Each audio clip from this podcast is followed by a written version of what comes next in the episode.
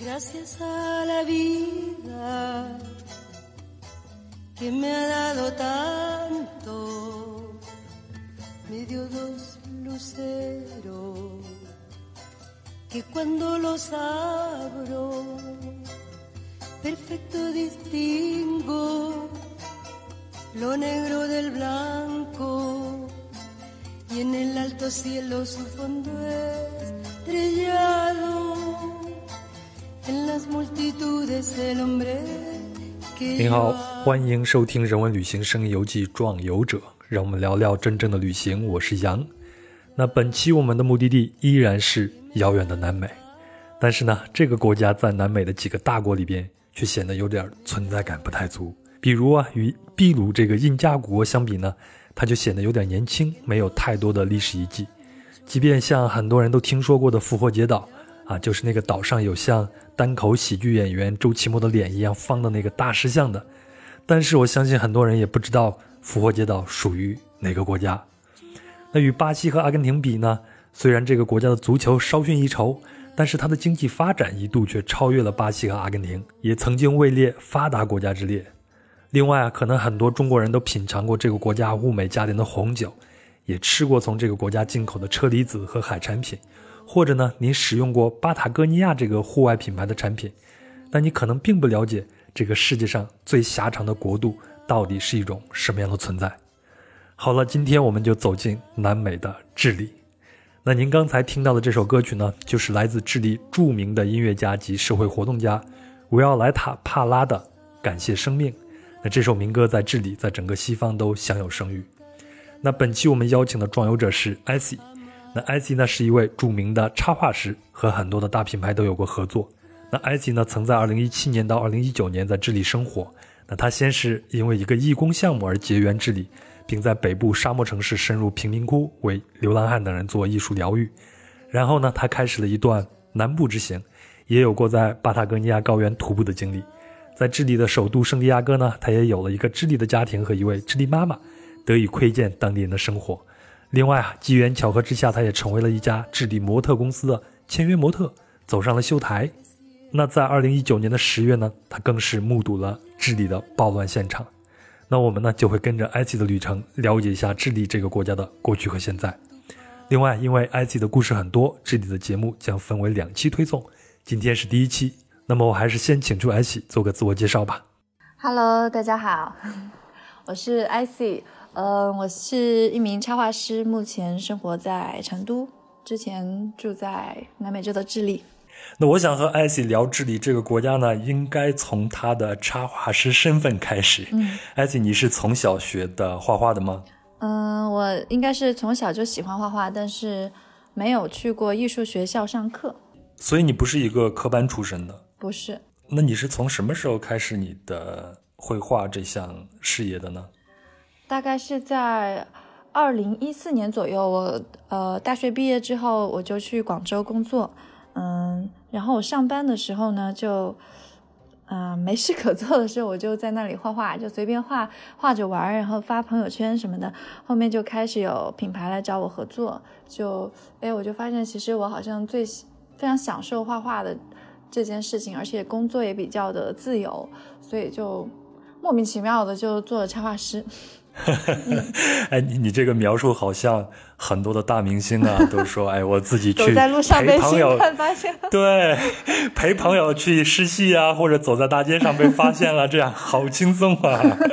但是反正就是的确就是挺顺其自然的，当时就是听从内心的声音，觉得我我好像做这个事情是最顺手的、最舒服的一个状态，我就这么去做了。你平常会画一些，或者说你最喜欢画的一些元素是什么呢？嗯，我会画比较多的人，因为我个人是很喜欢观察各种各样的人嘛。然后我觉得好像每一个人他他身上都有一个特点，就是每一个人其实不管他。看起来有多闷，其实他身上都有一个很幽默的点。我喜欢去观察那种人身上他独特的幽默感。这一点可能也是我看你作品的时候给我一个最大的一个感受。嗯，因为我是很喜欢你的作品啊，我原来都是在微博还有你的公众号上看的。嗯，我的感觉可能就是跟你不是科班出身有关系，所以你的画呢就非常的随性，它就没有那种所谓的匠气。然后呢，它是充满了对生活中的呃一瞬间的那种记录，但是又加进了你的想象力。就像你刚才说的，你会观察到别人那个幽默，然后你会用你自己的呃理解把它给表现出来。比如某一个人的脑袋突然大，或者是他的那个小狗特别有意思啊。嗯嗯但是整个你的作品给我的感觉就是非常的平静。我举个例子，它就像是呃，你坐在一个阳光充沛的草地上，那头顶呢又有一棵大树带来的这种阴凉，然后你就坐在这儿观看来来往往的这个行人和他们的生活。嗯嗯，所以你，我感觉你是有一种特殊的观察生活的方式和视角的，这可能也是你在描述你在智利的生活时能够很吸引我的一个原因了。我好像没有，就是我在我在观察别人的时候，我好像没有说啊，我我一定要刻意的从哪个角度去观察他，就是。嗯，就是好像总是有一些特别偏门的点，容易容易吸引到我的注意力。哦，就包括像智利这个国家，大家想到南美洲，就是您说的像会想到秘鲁啊、巴西啊这些国家，但是就反而是智利，哎，我觉得它挺偏门的，好像对它不是很熟悉，我就会对它好奇。所以你在平常的生活中也会去和一些陌生人打交道吗？或者说你是一个很善于和陌生人打交道的人吗？我觉得好像我是那种在街上我就站在那里，我也没有做什么，就会有人过来跟我说话的人，也不是那种说哎美女你好这种这种类型的搭讪，他们就是好像就是莫名其妙的就会加入我一起做一些事情，就跟我跟我聊起天来，所以我觉得好像我去到一个陌生的地方，然后在那个地方交上朋友，从来就不是一个特别大的障碍。可能你身上有一种特殊的亲和力，会让人想跟你交朋友吧？可能，或者我站在那里，就会有人来问我，你是不是找不到路？你想去哪里？所以这点你在外面旅行的时候，一定占了很多的便宜，对吗？你像我这样的形象去跟人家问路，人家都会小心翼翼的，不知道你要干啥。嗯，就就是挺挺挺奇怪的，嗯嗯。好，那我们接下来咱俩就聊聊你为什么要去智利。嗯，我去智利是因为二零一七年的时候，我就是在网上看到了一个呃艺术疗愈的招募义工的一个项目，然后我就申请了这个项目，就去了那边。当时申请这个项目的原因，一个是因为嗯。其实那段时间我就是，嗯，对，就是突然想要想想要去做一些，哎，跟那个什么义工有关的一些就项目吧。然后第二个，我又想去一个特别远的地方旅行，就南美洲，我一直都没有去过，就很想去。然后刚好那段时间我又在听说了艺术疗愈，我从来没有听说过，因为很多人就是经常会给我留言说看到我的画觉得很治愈，就说呃很平静。然后我就会在，我就会去想，哎，嗯，那我的画画跟治愈别人有有什么联系？然后后面就有一个从一个女生的口中就听到，她说，哎，其实你可以去了解一下艺术疗愈，它是跟绘画有关系的。然后就我就在网上了解的时候，后面就查到了这个项目，所以我就申请了。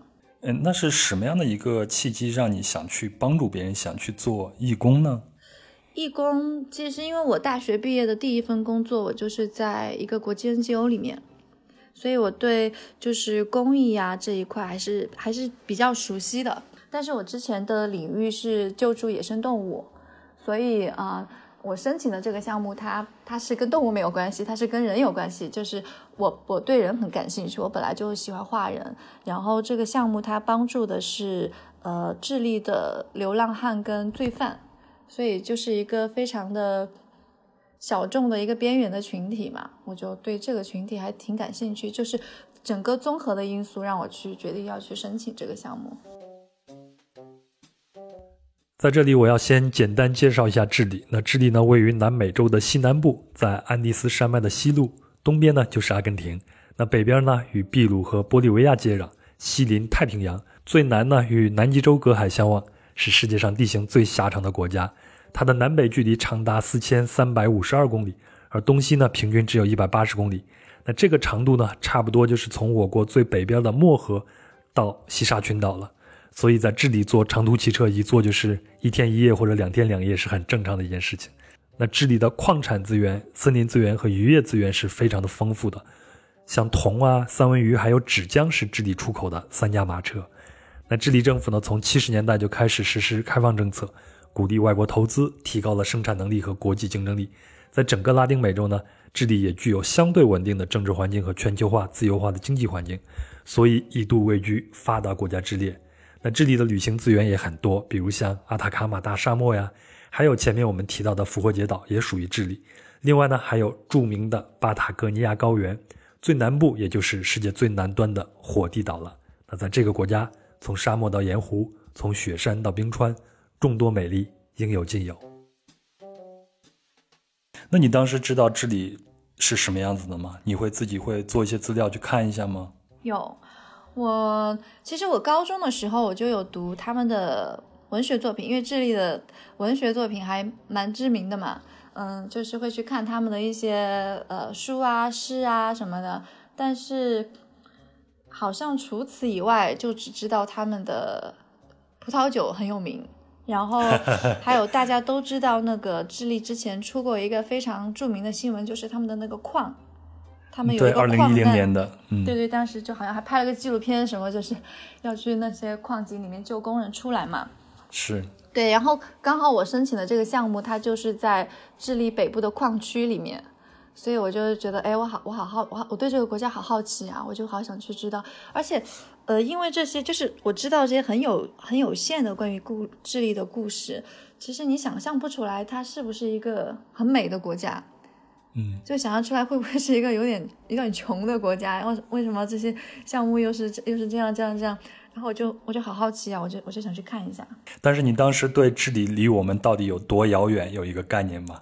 你当时飞了多久飞到智利的？哇，他们有一个就是有一个很有名的说法，在智利的时候经常听说，听身边的人说啊，我有朋友要来智利了。好，那基本上就是周五的时候，你的朋友会给你发个信息说，呃，我们我我要登机了，我们。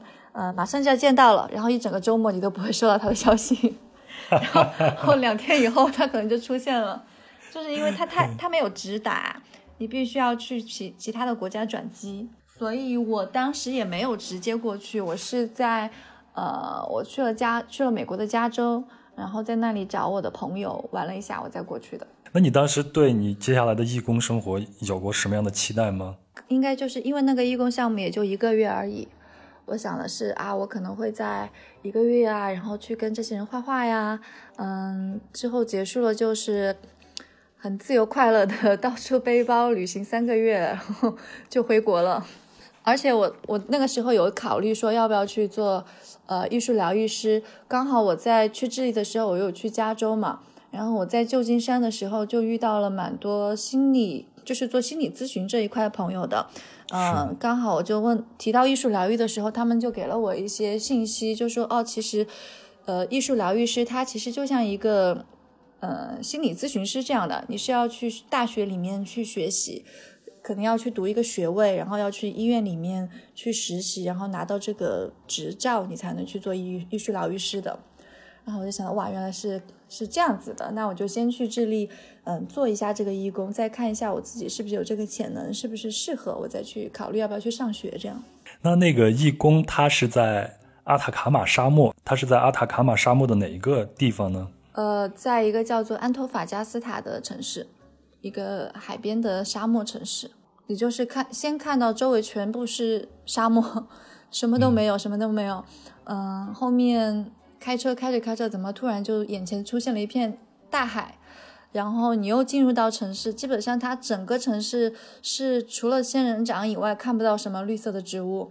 嗯，然后它的房子全部都是那种很有层次感的，全部都是呃五颜六色的，就很有异域风情。对于我一个外国人来说，就而且还有一点像那个小小的旧金山，因为它的那个路道路就是就是起伏的这种。那在这儿我也给大家稍微的科普一下阿塔卡马沙漠啊，阿塔卡马沙漠是在安第斯山脉和太平洋之间，所以它南北呢一共有一千平米左右，总面积大概是十八点一三万平方千米。那它的主体呢是位于智利境内，但是也有一小部分位于秘鲁、玻利维亚和阿根廷。它是世界上最干燥的地方，号称呢是干极，曾经有过九十一年不下雨的记录。那同时呢，它也是世界上最佳的一个观星地，所以我二零一四年去那边旅行的时候呢，曾经动过念头要不要去那边啊沙漠里边露露营一下，看一下星星啊。嗯。但是后来因为行程的原因就没有去。另外一个可能大家都听说过的是，以前呢，秘鲁和玻利维亚联合起来和智利打了一场南太平洋战争，也就是啊消失战争，但是他们都打输了，所以就智利基本上永久占据了这块沙漠的一个主体的一个地方了。嗯，对对对，我刚好在当时去，我去到了智利最北的城市叫阿里卡，他我刚好去的时候就是他们的独立日，就是独立纪念日。嗯，就是关于这场战争的。哎，那我们聊一聊你在义工营的那些生活吧。嗯，你在那边，你大概是住的一个什么样的一个地方？然后你每天面对的是什么样的一个人群呢？嗯，我住在，因为他那个 NGO 的总监刚好他跟他的老公先生住在一起，结果那个时候我去的时候刚好遇上了世界杯，世界杯的预选赛。嗯，我去的时候就刚好他们那个呃赛事在俄罗斯吧。所以他，我那个 NGO 的总监，他的先生跟他们家里所有的男人全部都飞去了俄罗斯看球赛，就把他一个孕妇扔在家里面。所以我那个时候就刚好他们家就就没有人，他就说，哎，我可以去住到他家，我就就去他家里跟他住了半个月吧。其实我们艺术疗愈是分了好几块的，嗯，其中的一块是，呃，就我要做好几件事情，其中的一件事是画墙绘，就是。呃，大家我组织大家一起来，呃，画墙绘，然后大家一起画画，就是在这个画画的过程中感受这种很很快乐的感觉就行了。嗯，另外一种方式是要去到呃康复中心去做一个 workshop，一个工作坊，然后那个那个会更加偏向于大家坐下来，然后我们会有一些谈话，然后一些分析，然后来一起来画画，这样子是不太一样的方式。所以我们每天其实没有一个固定的疗愈地点。就呃，基本上可能有的时候我需要去到流浪汉的收容中心，有的时候要去康复中心，有的时候又又大家又去那个贫民区，嗯，贫民区的幼儿园，有的时候又是去那种呃儿童的足球场，就是我们画画的地方一直都在变化。我第一天到达之后，呃，他们就请我吃了一顿秘鲁菜，然后就喝了一杯 Pisco Sour，你喝过吗？喝过酸酸甜甜，那你有晕吗？我还好，我还好。嗯，因为好像说，因为那个秘鲁跟智利一直在争论 Pisco 到底是哪个国家的国酒，对对吧？对。嗯。然后智利还跟秘鲁在争那个 s a v a n c h e 到底是哪一个国家的国菜？对对对。酸酸橘之腌鱼。是是是，所以好像我喝了两个国家的 Pisco Sour，我觉得秘鲁的要猛一点。我刚去，然后我们就吃了秘鲁菜，喝了 Pisco Sour，然后我整个人晕晕的。他就说：“我们我带你们去那个本地的贫民区，叫拉钦巴。我们就去了这个贫民区，因为嗯，我们那个贫民区它有一个幼儿园，呃，这个幼儿园里面的小朋友呢，基本上就是一些最就是在这个矿区最贫困的人，那些流浪的人，他们的小孩子，还有就是一些非法移民的小朋友，就是他们的小孩子会在那里上幼儿园。”我们当时有一个像呃计划，就是要去幼儿园里面去做一个这样子的墙绘的艺术疗愈项目，会邀请幼儿园的小朋友还有他们的父母一起来画画。嗯，所以就是去到了贫民区踩点吧，呃，接着就是去了那个流浪汉收容中心。嗯，去跟那些流浪汉见一下面啊，介绍一下我呀，然后我会在厨房里面帮他们发一下他们的晚餐啊，然后帮他们洗一下碗啊，这样子。哦，还跟当地的一些呃医药公医疗公司一家，嗯，做了一个给儿童足球场绘画的一个。嗯，项目，因为就是他们相当于一个宣传吧，就是我我给他们做这个项目，然后这个公司就会捐一笔钱给到这些呃公益的项目。我在拉美旅行的时候见到很多的建筑的外壁，包括他们的足球场啊，都是有很大的这种墙绘啊，或者说是涂鸦吧。嗯，对，因为我也是，我刚去到那个安托法加斯塔的时候，我的一个很震撼，就是觉得哇，这里的。到处都是那个墙绘，就是，而且因为他们，呃，南美人的艺术就是这种街头墙绘的艺术家，他非常的喜欢用这种形式来表达很多的政治立场，就是有很多的社会议题，他们都会去把它画在墙上面这样子。那你去的那些贫民窟，你看到他们的居住条件或者生活条件是什么样子呢？你以前有没有去过，呃，类似于这样的贫民窟这样的地方呢？我觉得我没有去过这种荒漠里面的这种贫民窟。其实，在中国你也会看到很多的这种，呃，有有这种贫困的群体嘛。其实你在生活中，其实就是在大都市，你就可以看到，你也可可能也会看到这种睡在街边的，然后睡在桥洞下面的人。但是我可能从来没有去过一个，呃，在荒漠中专门有一片区域，然后里面就是全部都是这样子的一个群体。再加上他们有很多的非法移民，这一个群体我我之前也是没有接触过，就这么近距离接触过。基本上他们就是在一个荒漠里面随便搭了一个这种棚屋一样。但是它安托法加斯塔的气候是那种不会特别冷，也不会特别热的那种气候，所以就好像还好吧。安托法加斯塔它也是一个矿区吧？嗯，所以它这边的很多平民是不是也是从事以前也是从事这样的行业的呢？嗯，是的，基本上，嗯，很多人都是嗯智利南部过去的，嗯，他们过去的一个原因就是想要去矿区找一份工作。呃，还有那些非法移民，其实大部分都是从玻利维亚、哥伦比亚、秘鲁这些国家过来的，也是因为，嗯，他们觉得智利的薪水会更高，就是大家都来这里淘金一样的，来这来这里挖矿挖那个，他们是智利是铜矿嘛。包括这个项目之所以他们选择在安托法加斯塔，就是因为这个城市是智利的最富有，同时也是贫那个贫富差距最大的一座城市。因为，因为就是矿，其实大部分去在这个矿产公司工作的人，他们很多都是外国人。他们其实好多公司是别的国家，可能是呃一些欧洲的国家，或是美国的公司过，他在那边有一个矿井。然后他会雇佣一些人，一些工程师过去，所以这部分人就构成他们的富人群体。是的，是的，所以并不是说本地人特别的有钱，本地人可能他就是去做一个卡车司机啊，然后或者是去做一个矿井的挖矿的工人而已，他其实薪水没有那些工程师那么高。那你跟他们交流的时候会聊一些什么呢？他们会向你倾诉他们自己的故事吗？会，我我去的时候，大家当然是很兴奋吧，因为。本来在智利的中国人就很少，嗯，所以对于他们来说，他们生活中是没有机会去，也也是跟我一样，我没有机会去认识他们这样的人，他们也没有机会去认识一个中国人，所以我们是互相好奇，基本上就是像在交朋友一样的，嗯，我就会问他们问我，哎，你为什么要来来这里？你来这里干什么？我又问他们，你为什么会？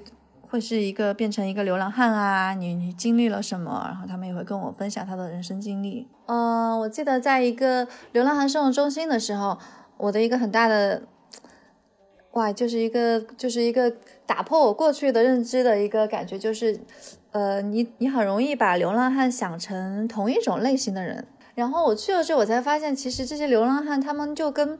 普通人一样，他们每个人都个性都很不一样。有的人还挺像艺术家的，有的人呢，嗯，你问他白天在做什么，他说我白天在外面摆个地摊，我是一个商人。然后，嗯，有的人呢，他以前其实是有有工作的，他可能因为一些原因，然后丢了工作，然后后面有一些出现了一些酗酒啊、吸毒的问题，有一些精神上的问题，然后开始流浪这样子。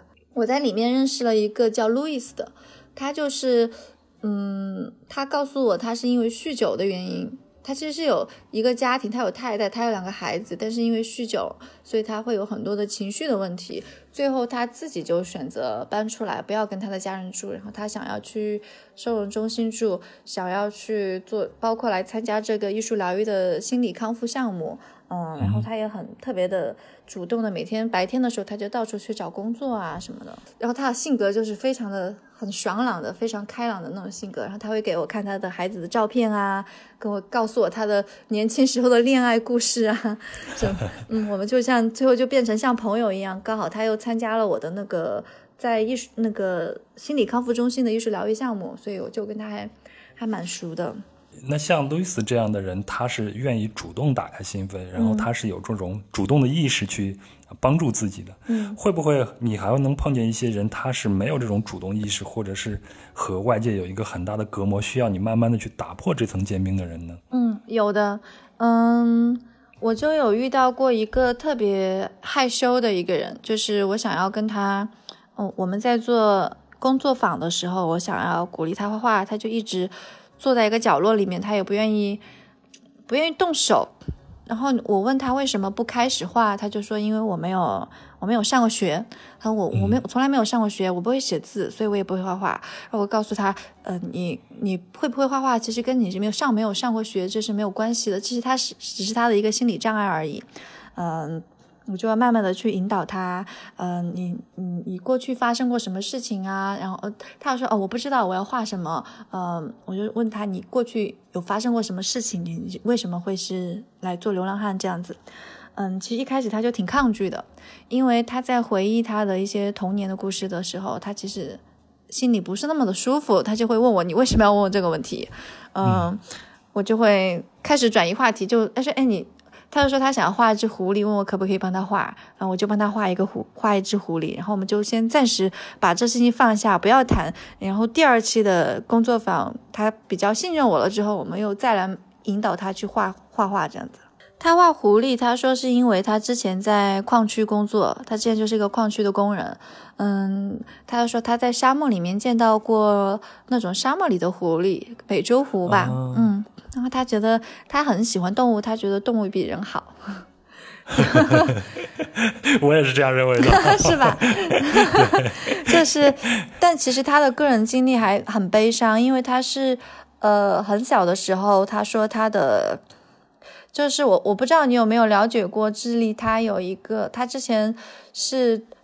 因为就是南美洲的拉丁美洲的国家，他们受天主教的影响是非常大的，所以很多国家都是偏保守的。嗯，他们像智利的话，它的呃堕胎就是非法的，是。所以智利有一个很大的问题，就是单亲妈妈的问题，就是很年轻的女孩子，可能十几岁，她就嗯没有保护好自己，她怀孕了，然后她她也不能去堕胎，然后她也没有结婚，但是她必须把孩子生下来。所以智利有非常非常多的单亲妈妈，然后这个流浪汉他，我认识他的时候，他四十多岁，他他就是在这样的一个情况下来到这个世界上的，所以他的父母的感情就，嗯，就是相当于说他没有一个很很完整的一个家庭，他父母反正离他而去了还是什么，把他留给他的外公外婆，嗯，但是他的外公外婆呢又都有酗酒的问题。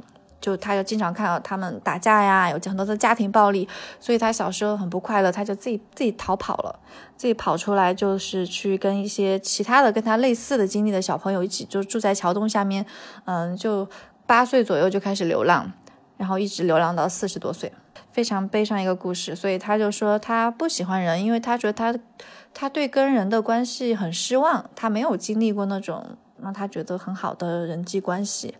所以他就喜欢动物，然后他现在就，而且我问他当时他的最大的愿望是什么，他说其实我就是想要一顶帐篷而已，因为他平时睡睡在露宿露宿街头嘛，但是他连一顶帐篷的钱都没有，就买一顶帐篷都没有，所以他就哦，我好像睡在帐篷里面，但是他更大的愿望是他可以有钱租租一个一个房间就足够，他想住在这个房间里面，然后他想有养养养一只猫陪伴他，而且他。在这个过程中，还告诉我，他其实好多好多年以前，他有认识过一个女孩子，然后他们有两个女儿，但是后面他自己处就是犯法，他就进了监狱，所以后面也跟他的孩子啊，他的女朋友也失去了联系，所以他也很想要说，哎，有一天他的两个女儿也可以来拜访他。嗯，他跟我讲了这个故事，我就说，那其实你你可以你可以把它画下来吗？就是你可以把你未来的对你生活的未来的一个很好的一个憧憬画下来，所以他最后就画了这样的一张画。要他其实让我帮他画，让他自己涂色，他就画了一座他想要一座房子，然后他住在这个房子里，然后房子里有一只猫，然后房子外面他的两个女儿过来看望他，然后这个房子上还写着一年，嗯，因为他说他觉得他很想要改变他现在的生活，他需要给自己一年的时间，包括来做这个心理康复的项目，然后呃，包括重新去寻找一份工作，然后慢慢的让他的生活重新恢复一种秩序。你后来有没有再跟他联系过，问一下他现在的现状是什么样子呢？没有，就是有一个问题，就是我没有办法再联系到其中的一些人，因为他们参加完项目之后，他们就散去了。还有就是很悲伤的一件事情，就是你其实不太确定这些人他们还能够在这个世界上活多久，因为我们当时在呃，流浪汉收容中心的时候，我觉得那个时候我认识了好好多好多，可能几十个人，嗯，我也记不清楚具体是哪一个人，反正没过几天就听说他晚上在街上过街的时候就出车祸，当场就死了。但是我前几天才见到过他，但是他们的生活就是，你其实你他离开这个收容中心之后，你就不知道他是生活生活是什么样子的了。哎，你刚才跟我讲这个故事的时候，我好像有点情绪，有点不太对劲了，因为，哎，我我经历过一段很难熬的、很孤独、内心很孤独的这种时光。嗯嗯，怎么讲？说一部电影吧，我大概在二零一八年的时候看过一个电影，或者是一七年，那个电影是一部巴西电影，叫做《尼斯疯狂的心》，我不知道你有没有看过？哦，我没有看过。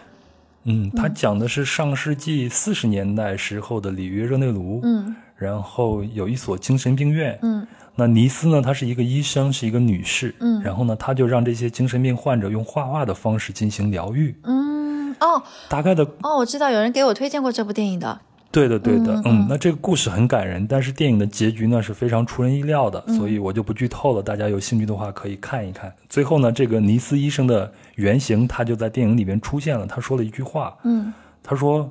我们有一万种方式可以活出自己的人生。嗯，那艾希，你最后你会觉得你的这次艺术疗愈的效果如何呢？我觉得我在开始做这个项目的时候，我抱了特别多的很天真、很乐观。我因为我自己本身是一个非常乐观的人，我会觉得啊，大家会。呃，虽然我我没有说很大的愿望，通过呃一个月的项目就让他们就心理问题就解决了，但我觉得大家会一起非常开心的度过一段时间，然后至少是一段很很很美好的回忆，对我们彼此都是。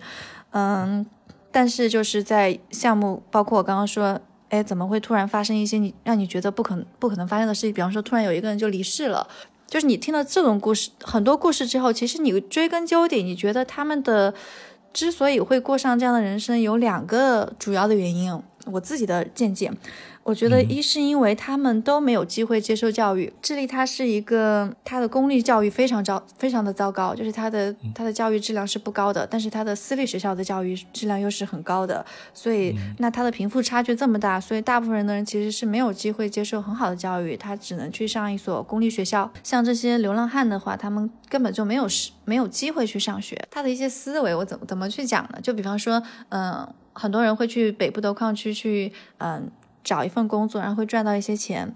那那些工程师，他赚到这些钱之后，可能他会带，他知道去怎么去用这笔钱，他会带回家，然后他们会去计划，可能是买房子，可能是呃送子女去接受教育什么的。那那些最底层的矿工，他们其实是不知道怎么去花这笔钱的，因为在那个矿井下面去。嗯，工作是一个很高压的工作，就是没错，对，是吧？你想，一一时你在一个黑暗的地方，他们通常会在里面待七八天的时间，又放出来七八天，然后又进去。所以那些矿井的工人，他在下面工作了呃七八天，他出来之后，他就会把这些钱拿去解压，解压的方式，对，就是什么嗯，酗酒啦、吸毒啊，然后 嫖妓啊，就是这些。这个在北部矿区是非常非常普遍的一件事情。是，嗯。所以，嗯，我就记得当时有智利的朋友就跟我说，他说他觉得这些人会这样子做，是因为他们没有接受教育的机会，他不知道，他就算挣到了钱，他都不知道怎么去改变他的命运，他不知道怎么用钱去改变他的命运。我另另一个意识到的问题就是心理健康真的非常非常重要。当然，抑郁症这个话题就是在最近几年大家都非常的关注嘛，嗯。那以前大家有，以前大家就会讲说，哎，我要去帮助这些流浪汉，或者帮助这些嗯比较贫困的人，是不是给到他们一些物质的支支持就好了？然后我在做这个项目的时候，我就发现这个是非常不够的，而且可能是只是一个很小的帮助。你最需要帮助他的是，其实是让他怎么样有一个很健康的，就是有一种心理健康。他在这个前提之下，他才可以去恢复一个很。很正常的、有秩序的一个生活。我觉得，即便是呃这样的一个短期的对他们进行一个艺术疗愈，或者说是一个心理按摩，嗯，可能对这个人只是在这个时候你带来了欢笑，他有幸得到，嗯，会挺好。嗯，但是对他整个人生来说，可能也是微不足道的，因为人生很漫长，他碰见的问题也会很多很多。是的，而且像这种心理按摩或者是心理治疗是需要一个很长期的一个过程。嗯，不知道他们能不能得到这些长期的服务和救助了。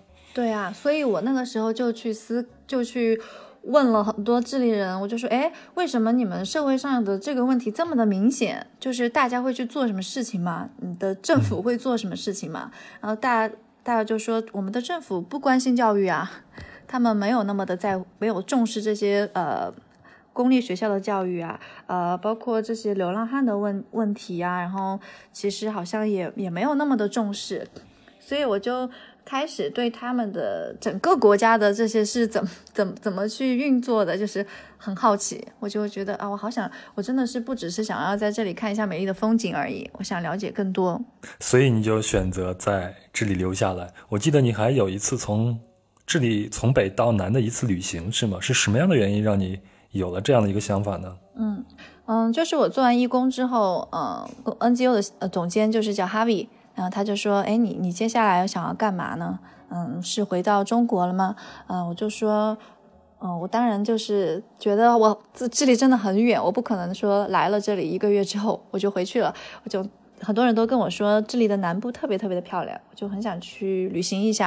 然后他说：“哎，我有一个很好的朋友叫 Diego，他就住在南部，你就他，而且他刚好就在计划要去旅行半个月的时间，然后你可以去加入他。”然后我就真的就跑去南部找 Diego，然后就开始跟他，我们就开车公路行，然后从南部的入口城市叫洛斯安赫列斯，然后一直旅行到了南部的奇洛埃岛。啊，这还是蛮妙的一段经历的。哎，我们先聊一下 Diego 吧。嗯，Diego 这个名字在南美，在拉美 太常见了，是吧？是的，小明小王。对对对，在大街上随便一喊，就有一群人就会回过头来。是啊，是啊。嗯，他是一个什么样的人呢？他是一个非常的害羞的人。我觉得他是一个非常善良的人。嗯，我我来讲一下他的生活吧。嗯，我当时在车站，他接到我之后，他就把我，因为我要在他家住一住一天，然后我们就去一起去旅行。然后他说：“哦，你知道吗？你是我刚刚修了一座房子，你刚好是我的第一个客人哎。”然后我们就开车从市区就开到了一片森林里面，然后就发现他的家居然在一片森林里，然后森林的旁边就是一大片农农场。然后他自己修建了一座木屋，因为他其实不是很喜欢。他最早的呃毕业之后，他是做过新闻记者。嗯，他觉得，因为我觉得他是一个对世界很好奇的人。因为新闻记者其实你可以出差呀，然后采访很多的人啊，然后去很多地方。然后他做了一段新闻记者之后，他又去呃公益公益机构，呃，其实就是哈维之前的一些呃公益的同同事吧。嗯，他也他之前也是在安托法加斯塔工作的，但是他做了几年之后，他就发现好像其实公益的工作工资会比较低一点，也快要三十岁了，他也想要成立一个家庭。那其实，嗯，智利人还挺还比较大男人的，就是他们还是有那种就是非常传统的，很多人都是男士在外面上班，然后女女士在家里做家庭主妇。所以那个时候他就决定他想要去商业公司，就是去。去做一份薪水还不错的工作，所以他就辞职了，就到了南部的一个叫做 CMPC 的公司去工作。你就你知道这家公司吗？我还不知道。嗯，这个也很有趣。就 CMPC 它是一家嗯纸浆公司，因为南美洲的很多原始森林，所以它是伐木的是吗？伐木工人是吧？是，不是他们是伐木，然后去做纸浆，然后其实好多的纸浆产品最后都是卖到中国来了。好，中国是他们最大的客户呢。然后呢，他因为他之前有那个公益组、公益的背景，然后加上记者的背景，所以他嗯非常的擅长与人打交道。他也知道呃公益这些工作是怎么做的。然后这些大企业呢，他们其实跟本地的原住民有非常大的冲突。CMPC，因为他伐木，那呃智利的马普切就是。原住民他们是崇尚大自然的，他们觉得大自然是什么样子的，你要保你要保持它这个样子，你不可以来破坏我的森林。包括在亚马逊地区，呃，大的伐木公司和本地土著居民的这种冲突都屡见不鲜啊。是啊，是啊，就所以他最后就变成了一个非常热门的人才，就是这些 公商业公司都很想要一个公益人才，因为他要去，他们需要去做一些这些，呃。社会的项目吧。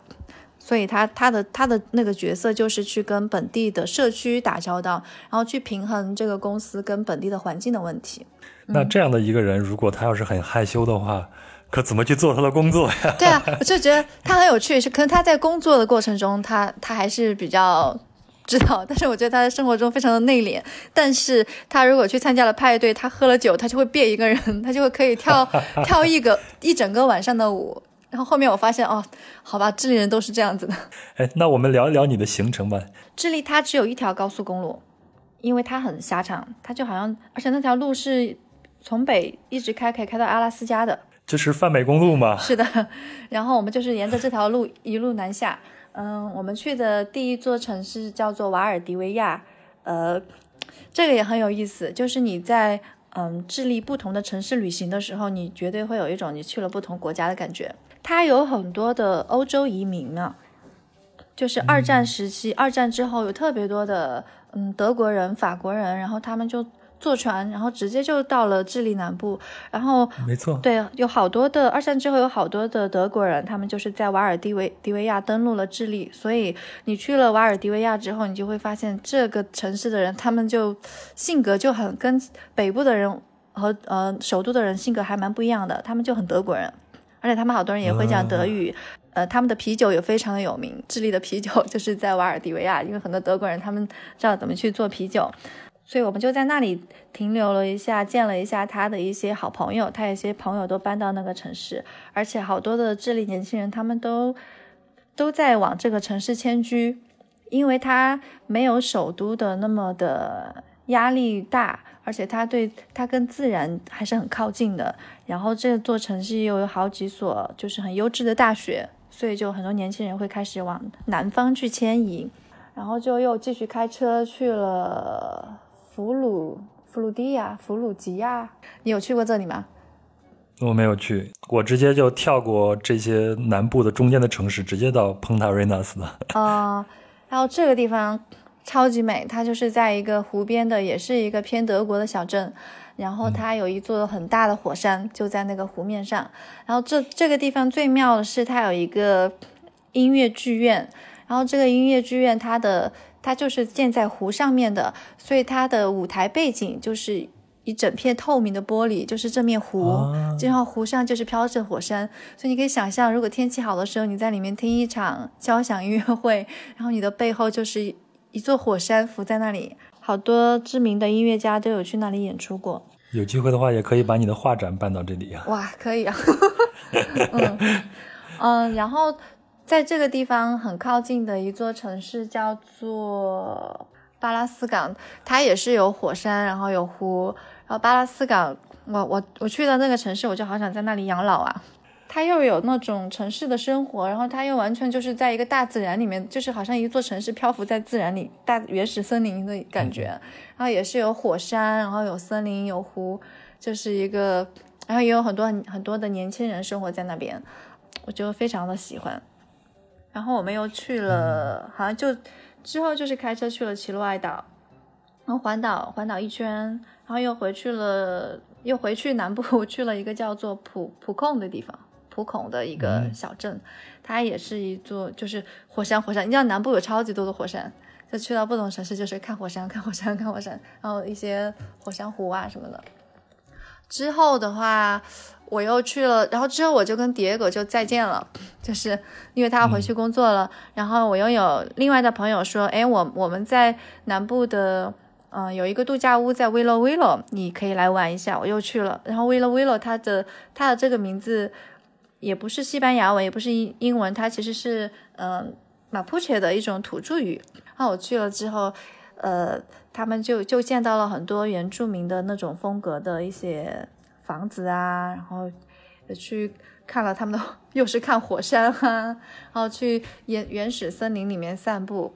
哎，那你刚才提到 Diego 在南部有一个房子嘛？然后你还说南部非常非常的美，你觉得南部的房子它？它有什么样的特点会让你觉得这么美？嗯，我觉得智利南部的房子，它有一个很大的特点，就是它是跟自然融入的。比方说，而且它有很大部分的房子其实都是木屋。我记得很清楚的时候，当时住在朋友的他们的度假屋里面，那个木屋里面有很多的那种，就是在屋子里面有树干，然后这个树干看起来是活着的，嗯，哦，然后他的爸爸就告诉我说，他们所有的，嗯。就是他们他们的智利所有的土地都是可以私人购买的，然后他们通常你要建做一个自己的房子，你要买下这片地之后，你要找设计师来设计你的房子，之后你要找去相关的部门去审核。你不是说你买了这个地，你想这个房子想建多大就建多大的，他必须要求你可能，嗯，我举个例子啊，我不是特我忘记这个数据了，但可能你的地是这么大，但你只能用这。五分之一或者四分之一的面积来建你的房子，其他的样子全部必须保持它原来的自然的样子。然后他们所有的木屋的呃木材全部都是从本地的森林里面来选，自己的森林里面砍伐了，然后来建房子。因为这样子的话，它的。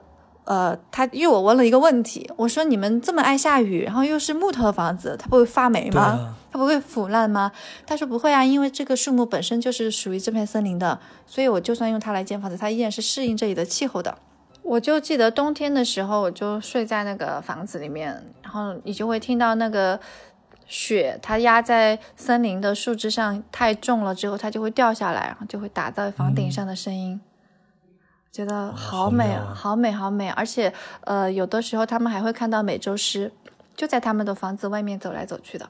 嗯，说到这儿，让我想起来我看过的达尔文写的小猎犬号航海记。嗯，他的他里边就提到了智利的马普切人，还提到当时很多的欧洲的欧洲的猎人是如何去，呃，抓捕这些美洲狮的。嗯，当然现在我们不会。有一个很严格的一个保护措施，不会再去抓捕美洲狮。但是在十八世纪的时候，嗯，他们会通过，因为我们知道智利的国鸟是叫 condor，是那种秃鹰，安第斯神鹰，对吧？对，秘鲁也是国鸟。对，然后呢，只要在大平原上看见突然有一群这个。呃，神鹰往一个地方飞，嗯，那这个地方一定是有美洲狮出现。为什么呢？这就说明美洲狮在那儿捕到了一个猎物，对。然后这些神鹰呢，就要去吃这个美洲狮吃剩下这些东西，是。所以这个时候，猎人们就要骑着马，带着自己的狗往那个地方赶，赶去以后，让一群狗把这个。狮子给赶到一棵树上，因为狮子会爬树，跑不了了就爬到树上。嗯，这个时候猎人就很轻易的一枪把这个狮子给它毙掉就好了。哇，因为是的，因为秃鹰它没有捕食的能力，它只能吃腐尸。我还想到了一段我在当地听到的故事，就是呃，当时西关于西班牙殖民的一段历史吧。就是那个时候有很多欧洲人去了智利之后呢，他们跟嗯，就是原住民发生了一些冲突，就是关于土地的争夺，因为原住民觉得这个土地是属于他们的，嗯。然后我这是一个呃社会上 流传的事情，我不知道是不是真的，反正很多智利人这么跟我讲的。他们就说欧洲人去了那里，然后马普切人非常的喜欢喝酒，他们就跟他们喝酒，把他们灌醉，然后在他喝醉的情况下签了一个条约，就把土地卖给他们了。那个马普切人到现在都非常的恨这些恨这些人吧，就是想要把自己的土地给争夺回来，然后所以他们现在就是最后的。一个挣扎，可能就是只剩南部的这些原始森林了。就说我们就只剩这些了，首都啊，什么 Santiago 这些就给你们了。但是这一片森林，你们不要再来破坏我们的森林。那你在南部旅行的时候，还能看到马布切这样的一些原住民吗？嗯，看到，我还跟他们一起旅行过，非常有趣。我觉得马布切人长得挺像亚洲人的，他们都还挺浓眉大眼的，然后头发都是黑色的。还有就是他们有一个那种马布切的披肩。还有他们可能会有女女士会有一些，呃，边上辫子啊这样子的一些头饰吧。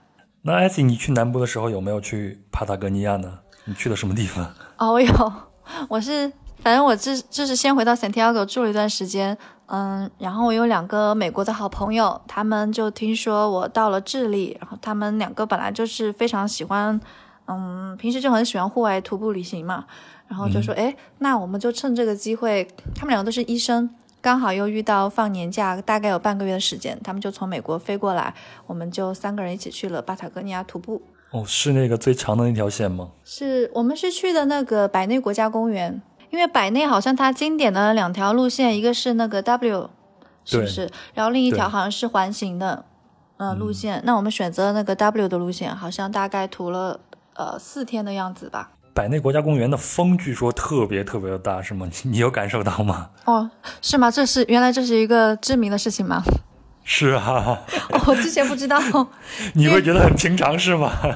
因为我们去的时候呢，嗯，就只说我们去的时候是九月份，刚好是初春，就觉得哎，春天也到了，国公园也开放了，应该还是很安全的，我们就去了。结果去的时候就遇到了，因为可能春天吧，然后它的。气候变化太大了，就是一会儿又在下雪，一会儿又在刮风，就我们在湖边都差点被刮到悬崖下面去了。那种我从来没有遇到过这么大的风，可以把我整个人吹 吹走的感觉。哇，我我觉得那个风还让我思考一下人生。哈哈，你思考什么了？觉得自己应该增重是吗？就是我觉得自己太自大了。就是我们，我记得，因为其实百。百内还真的蛮有名的，好像世界各地的很多很有经验的徒步者都会去那里嘛。是世界上最著名的徒步路线之一了。嗯，对啊，就是就是我作为一个那个时候徒步经验并不丰富的人，居然就敢去徒步，去百内徒步。呃，然后路上遇到了很多有经验的人，他们就看着我。我记得第二天我们从驿站出发的时候，我就把相机挂在我的脖子上面，然后背着我的包，因为我觉得。沿途的风景很漂亮，我一定要拍一些照片什么的。然后那个人就看着我的相机说：“你要把你的相机放在你的包里面，你不能挂在这里，因为等一下你的相机就会被风刮走啦。”那我就说我的相机很重的，不可能。我还是我还是拿着它，结果大概可能走了五分钟、十分钟左右，就差不多我的相机就要被刮走了。你知道那个相机被风吹起来打在你的脸上是很痛的，所以我就把我的相机赶快收起来。然后我们又走了十几分钟。我的朋友的太阳眼镜就飞到天上去了，哦，还有就最搞笑的是我的一个朋友，她的她她是比较娇小的那种女生，她整个人我们走了两步，听到后面大叫一声，发现她像乌龟一样躺在了地上，她是真的被风吹翻了，对，所以这一路吃了不少苦是吗？真的好艰苦啊，就是那个风吹在脸上会很痛，而且你。我走在我们走在那个湖边的时候，我其实还挺怕的，因为它的它的所有的路都是很原始的那种，很就是那种流动的呃小石头，嗯，你会感觉你就是我们只能趴在地上，因为站起来会重心不稳。然后趴在地上的时候，我就会觉得天啊，我是不是要死了？我是不是要就是要被刮下去了？嗯，然后我们最后就。还是好不容易差不多爬起来，跑跑跑跑跑，跑了很远，跑到那个没有风的地方。我们回头就看到湖面上有好大的一一道彩虹，然后挂出来。然后我朋友当时为了保护他女朋友，他还就是因为他女朋友太娇小了，就是是随时都可能飞到天上去的感觉，所以他还有一段路，就他快要被刮走的时候，他就从后面跳起来，把趴下，把他抱在地上嘛。然后我就看到他的手就流血了，然后。但是我 我觉得我们三个人当中，我好像是最不镇定的，我又没有受伤。然后他一个受伤的人，他就非常冷静，他说：“冷静，冷静。”然后，然后说：“现在我们跑，我们跑了之后，我们检查了伤也没有那么严重。”然后他就他就很冷静的说一句话，就这句话一我后面一直都记得。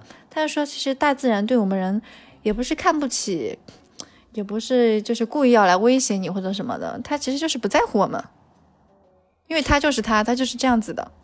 然后你你在这个自然里面，你就是要去敬畏他的，然后你要按按照他的规则来。你你其实人其实是在这种原始自然里面，其实没有你想象中的那么的厉害。我小时候，我不知道你小时候有没有，我们的教科书里边都有一个人定胜天这样一个概念。对对对。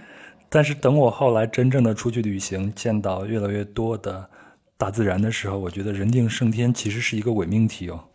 它并不是这样的。其实我们人在大自然里边显得很渺小的。我突然想到了一个自然科学家的故事，就是在在美国有很多有有一些城市，还有一些什么山川什么都以它命名的，就是红宝吗？宝哦，对，红宝，红宝。因为我昨天晚上刚刚看了红宝的书啊，真的吗？对。其实包括像什么后面的达尔文，他会有这种嗯去旅行，都是受到红宝的一个启发。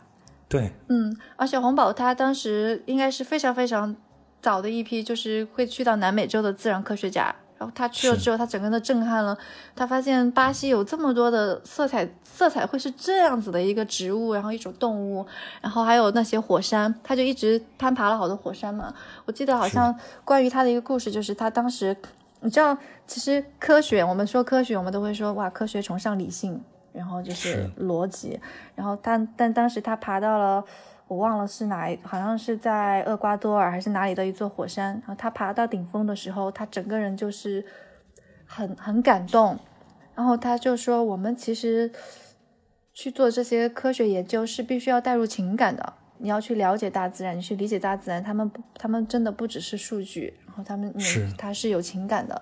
然后而且那个时候他就已经看到了，我记得他非常的反对黑奴，黑奴就是卖贩卖黑奴。”达尔文可能也受他的影响，达尔文也是一个忠实的呃反对黑奴政策的一个人。嗯，对啊，他他就有提到，他也那个时候那个时候还我那个时候那么早，他就已经非常有先见的说，他就已经看到那些原始森林被砍伐，然后他就开始说，这个未来会是一个非常非常严重的一个问题。然后但是这个事情到现在依然在发生，而且更加的更加的严重。包括我每次跟别人说，呃，南美洲的一些环境问题呀什么，大家就觉得跟我，可能国内的人会觉得跟我有什么关系？我想，我说当然有关系，因为你住在地球上面，因为这整个地球这生生态系统它是一体的。是，嗯。好，我们还回到百内公园好吗？我还蛮感兴趣你们这一趟旅行的。哎，那在百内你们的饮食或者住宿是怎么解决的呢？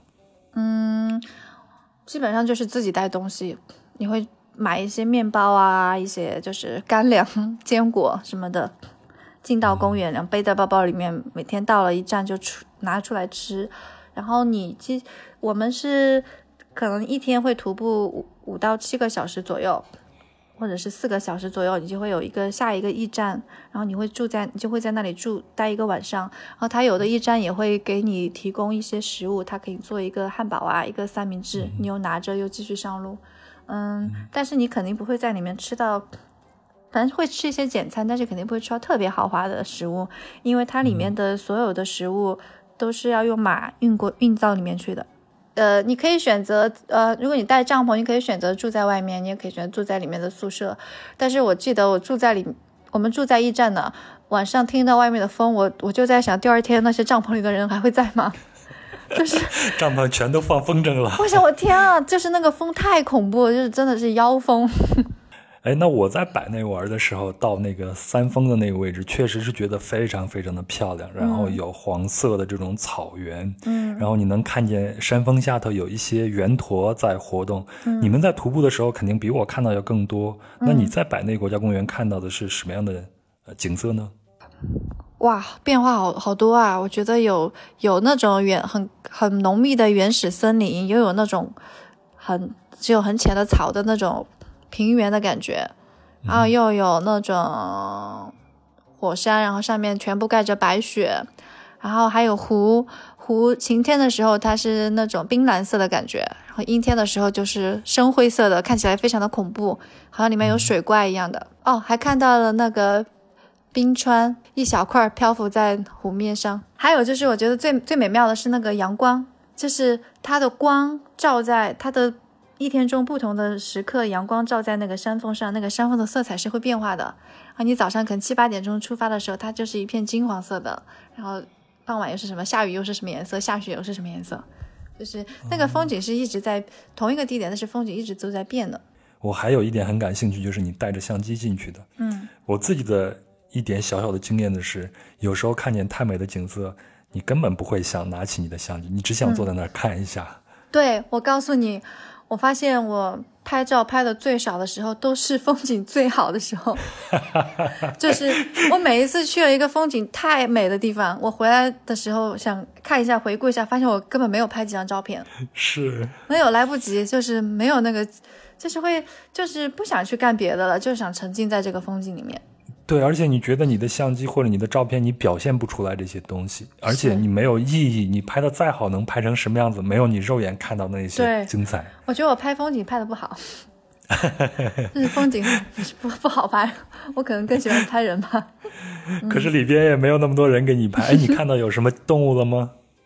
动物吗？哎，我有看到美洲狮，离你们远吗？就是我们进公园的时候，不是有一段路，它会有巴士带你进到买票的地方吗？然后司机嗯突然就停下来说：“哎、你们要不要下去看一下？那里有一只美洲狮。”我想啊，有美洲狮，你还让我们下去？然后，那我就在车上看了，就是在远远的那个小山坡上面有一只美洲狮，啊，它的色彩。因为可能是初春吧，那些草也是有点黄色的，然后它的颜色就融入在里面，你要很仔细的才看得到它。那它也很很平静。然后我们去买票的时候，每个人都必须看一段视频，你你你应该看了吧？就是告诉你遇到美洲狮要干嘛，要干嘛，你可你可以再讲一下要干嘛？我都忘了。要你要把你的四肢张开，然后你要咆哮，你不能跑，也不能很害怕，因为你要好像你是一个比它更厉害的动物。我就我就记得这个，然后我还记得特别强调的是，你一定不能独自去开辟一条道一条道路。有没有看到圆驼呢？我好像还没有看到哎，好奇怪，为什么？啊因为我每次看别人拍的百内的照片，都有一只羊驼。我在里边也看到了圆驼，这应该其实是圆驼。哦，圆因为驼。圆对圆驼是最原始的那种羊驼，我们现在知道的这些羊驼其实是呃家驼和这个圆驼的混血的后代，应该是这个关系。嗯、对，反正他们有不同叫什么亚马，分亚马，什么阿卡巴，对对吧？对对对。嗯嗯达尔文写那个《小猎犬号航海记》，他在巴塔哥尼亚旅行的时候就见到了很多的圆驼嘛。嗯然后达尔文就记录这些圆驼有一个特别有意思的一个现象，就是他们每次拉屎都要在同一个地方拉。啊，真的所吗以？对，哦、所以 同一个地方的屎，它能堆一周左右，堆一个很高的一个地方。太搞笑了吧！但是我在百内没有看到，但是我们出了百内，我看到了很多。就是我们开车进火地岛，那些呃叫圆驼是吧？看到我们就就就被吓死了，就到处跑。Tus ojos azules, me encanta tu pelo, que es como una nube que he llovido tanto que no tiene nada más que ocultar. Me encanta tu boca que dice que sabe, entiende y perdona los sabios y giles que han comido tanto que han agotado su voluntad. 好了，以上就是关于智利的第一期内容推送了，相信您对智利已经有了一个大概的了解。如果您对这个国家依然有兴趣，那么在下周的同一时间，我们将推送智利的第二期内容。那在经历了南部旅行后呢，艾希开始在智利首都圣地亚哥定居，有了一个智利的家庭和智利妈妈，也能够看到智利人的日常生活和圣地亚哥这座城市是什么样子的。另外啊，在机缘巧合之下，艾希竟然成为了一家模特公司的签约模特，走上了秀台，也向智利人展示了中国女性的风采。另外呢，艾希也目睹了2019年10月智利的街头暴乱。那站在历史的现场，我们也聊了聊智利过去和现在的一些社会问题。总之，下期节目非常精彩，敬请期待。好了，如果您喜欢本期的节目，请转发给身边的朋友。如果您有什么想和我和艾希说的，或者对智利有什么问题，都可以在留言区里边写下评论，我会一一回复。